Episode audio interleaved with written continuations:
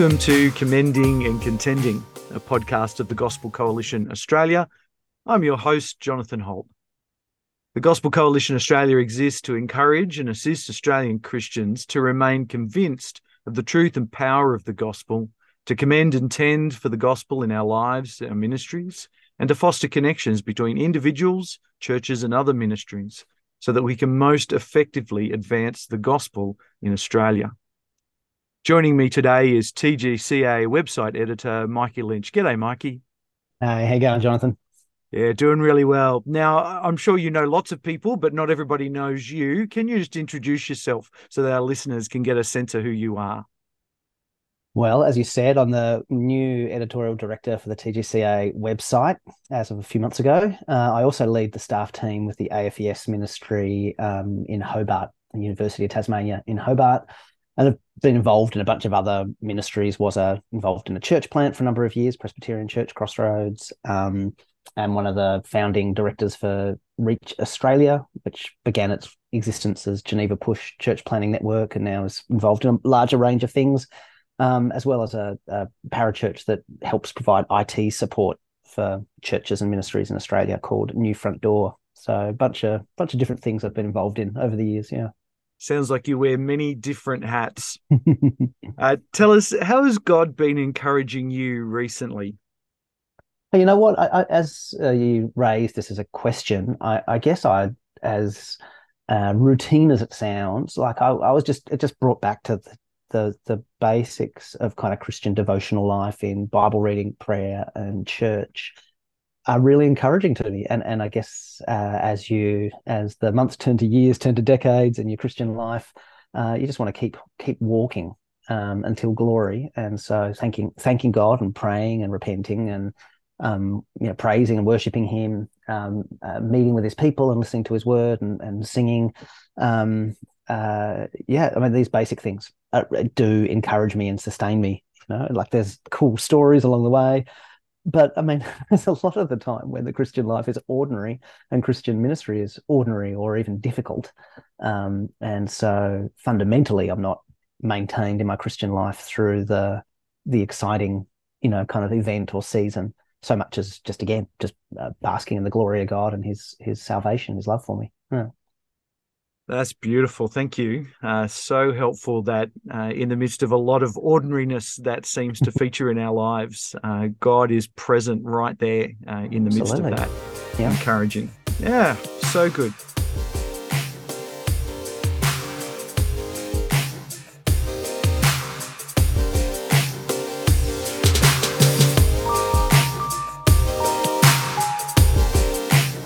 When we're contending uh, for the gospel of Jesus, quite often uh, that comes through writing. Uh, lots of Christians write. Uh, people write books, they write blogs, they write for websites. Uh, you've done a bit of thinking about how to write well. What does it mean to contend for the gospel through our writing? Where do you normally go with that?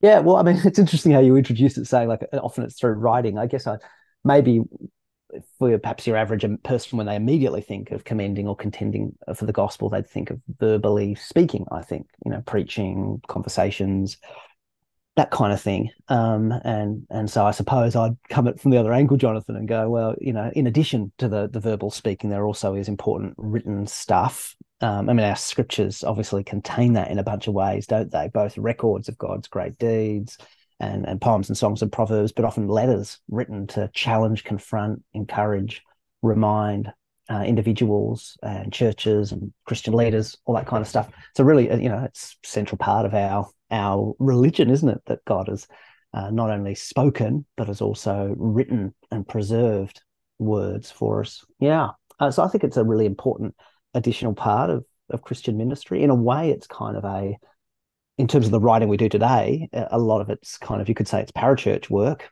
in the sense that outside of kind of creeds and confessions and reports for a church or a denomination, you know, a lot of it is the book or the letters or the blogs or the Facebooking, tweeting, that kind of stuff.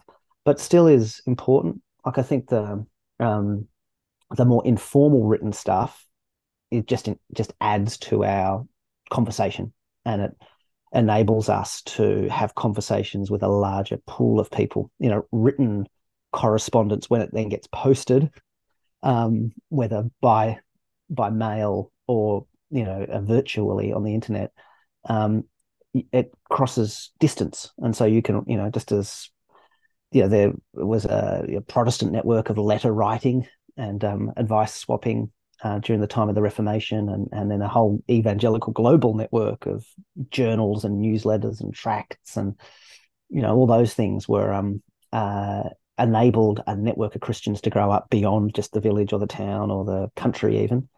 Yeah, it's the same now. It's the same now, whether it's through Twitter or blogs, and so on, on one level, just that informal thing I think connects us and makes us wiser together and makes us more cosmopolitan together. Um, but but then the more formal written stuff I think is important too. So books or um, perhaps the more established blog. That's not just I started a blog for a while when I was at college, but the the one that really has been become a, a ministry all its own. Um, uh, yeah, and then um, things like TGCA. I mean, I said yes to this job because I, I experienced as a reader of the website that it was it was a website that I would be be really interested. Like articles would pop up, and I'd go, "Oh yeah, I'll see what they have to say."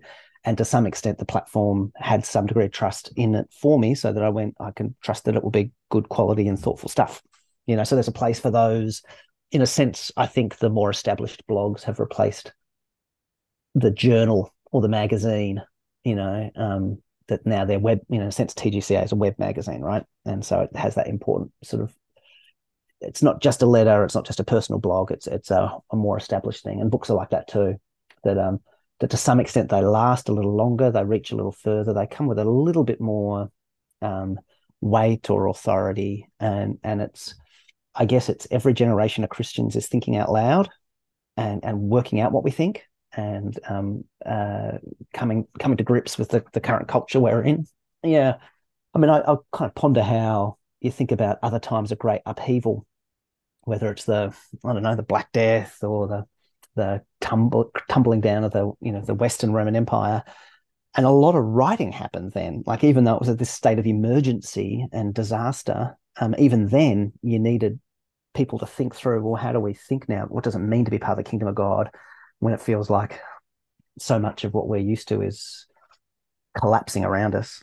Yeah, and so not to be alarmist, but we're at a there's all various, various, kinds of emergencies or issues or uh, declines, and as well as good things in in um, amongst God's people today.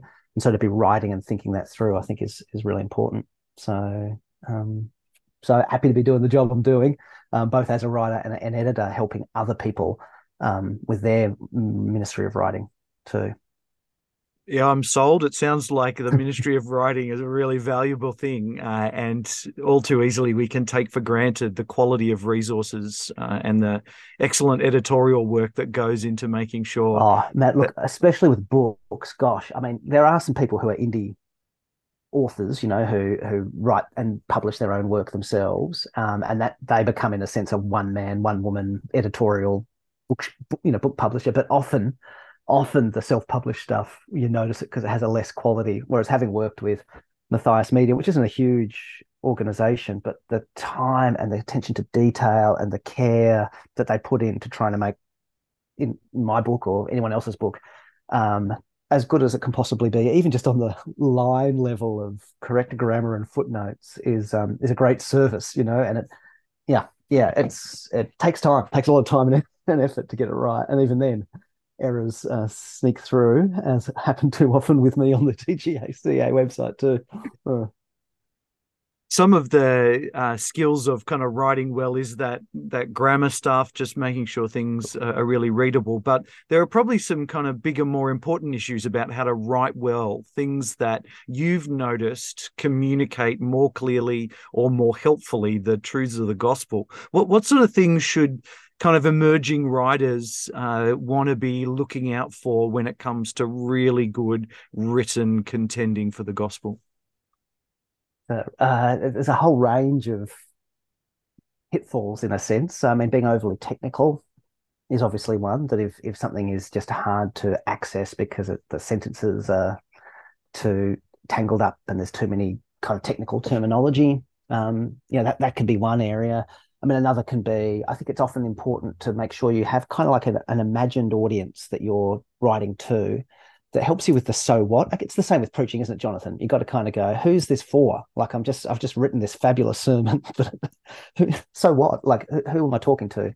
And if you picture a couple of people in your church that it's for, or a couple of people who might read the thing, then you you got to then say, so why should I care? Why should I bother reading your article? And and is it written in a kind of an active way that's almost again, like with preaching, it's almost in a conversation, like in the sense that there's not necessarily rhetorical questions, but things like that, where you're bringing somebody with you, you know, in a direction and, and carrying them, persuading and um, ensuring that they see what you're saying along the way. So, I mean, I think that's another one. Um, and and uh, like, there's a whole lot of things that go into tone and voice that are that's the art of writing more than um, just the mechanics.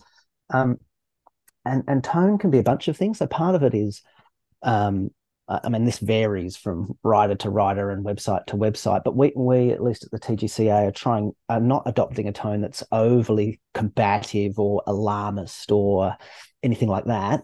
Um, uh, but is also neither, you know, totally delicate and and and whatever. So so you're kind of pitching this in between. You know, we're not highbrow, but we're also not overly conversational. So, so there's things like that working out, you know, where things sit, and and partly that just is finding, um, finding your place on whatever website or blog it is, and and fitting in well with that.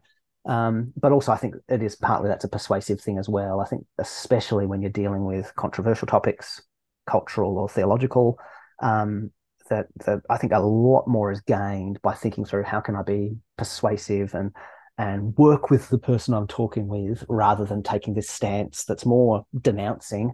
And I think often that tone is often more about rallying the people who already agree. And I, think about, like, say, James chapter five, the, the rebuke of the rich. I'm not necessarily sure whether James chapter five was in the first place written to address actual rich people and call them to repentance in the first place, or whether it was in a sense written for the audience of James's letter to hear what it's like when the rich are rebuked. Do you know what I mean? So it's a bit more indirect, a bit like the prophets speaking to the nations. How many of them read all of Ezekiel and Isaiah's prophecies? But it was important for Israel to hear what the Lord would say. Do you kind of know what I mean? And so sometimes I think those that denunciation type thing is not actually for you know for calling to repentance a sinner so much as it is rallying people to go, yeah, that's right, yeah. um, whereas I, I think we're aiming to model what it would be like to speak the truth in a way that can get a get enough of a hearing that then the person can be then brought to repentance rather than switch off straight away going oh you're just you know you're just scolding me every now and then our our Facebook feed has a, a call for uh, yeah. c- contributions from from maybe new writers or other people. Uh, are there particular things that you'd love the writers to know about uh, as they get to work on their piece and send it through to you for editing?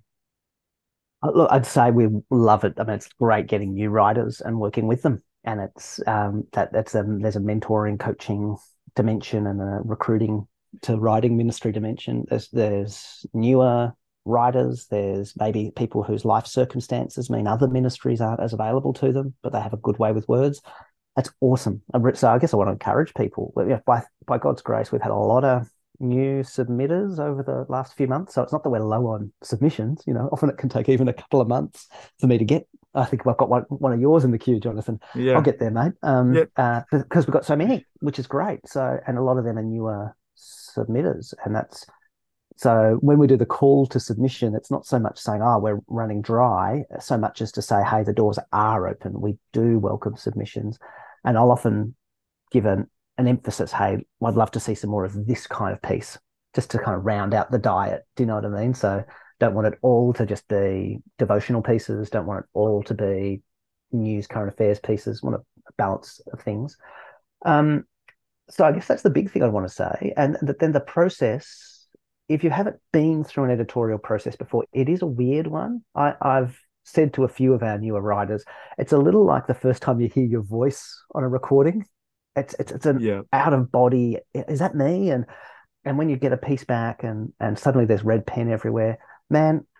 Even even the really experienced writers you know, there's things that need adjustment and editing on. They just get used to that. They just go, yeah, in a sense, the just as of the making of many books, there is no end, like um, Ecclesiastes says, of the making of many errors, or there is no, there's always extra things to find. People who do PhDs know this, right? They spend months and months and months combing through this thing. They submit it, and then the examiners seem to find like even more change, you know, minor corrections even that, that need doing. So, so there's nothing wrong with you if you get corrections and um, and it, a bit of a collaboration. You know, I'll I'll change things in your piece, Jonathan, that you might go, huh, ah, I thought it was fine my way, but whatever. You know, like it's there's there's a um, there's a subjective dimension to it, um, and it does get easier. I guess a bit like hearing your own voice in a recording. After a while, you get used to it, and you stop feeling so um, bashful about it. And the same way that that process of being edited.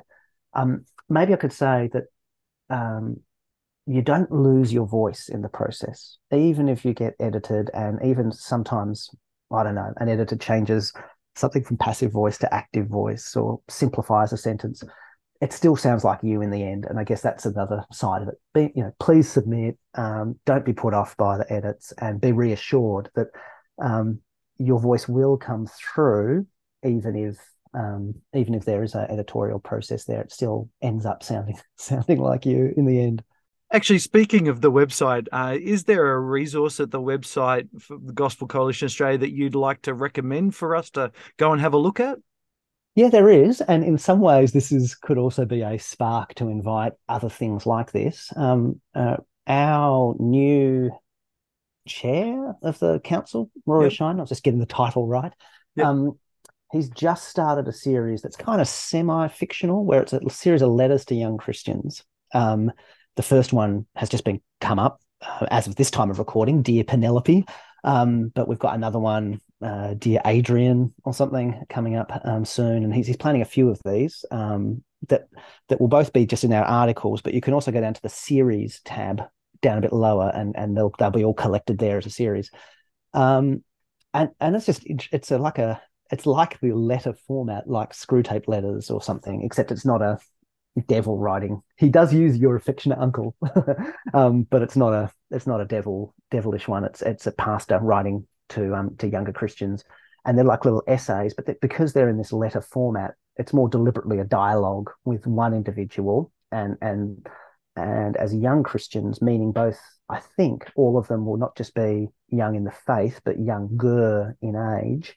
You get an interesting cultural gap, uh, so age gap, generation gap dialogue going on. So they're, they're worth checking out. Watch that series as it unfolds Letters to Young Christians. Thanks, Mikey, for joining us. Uh, we'll put the links to those recommendations in the show notes. It's been great to talk with you today. Thanks, mate. This podcast is made by the Gospel Coalition Australia. You can help us by sharing this episode, maybe with others at your church or your parachurch group, uh, your Bible study group, uh, your ministry group. And you can help us by going to our website. Make a donation to grow the networks of Australian voices speaking the gospel to Australians.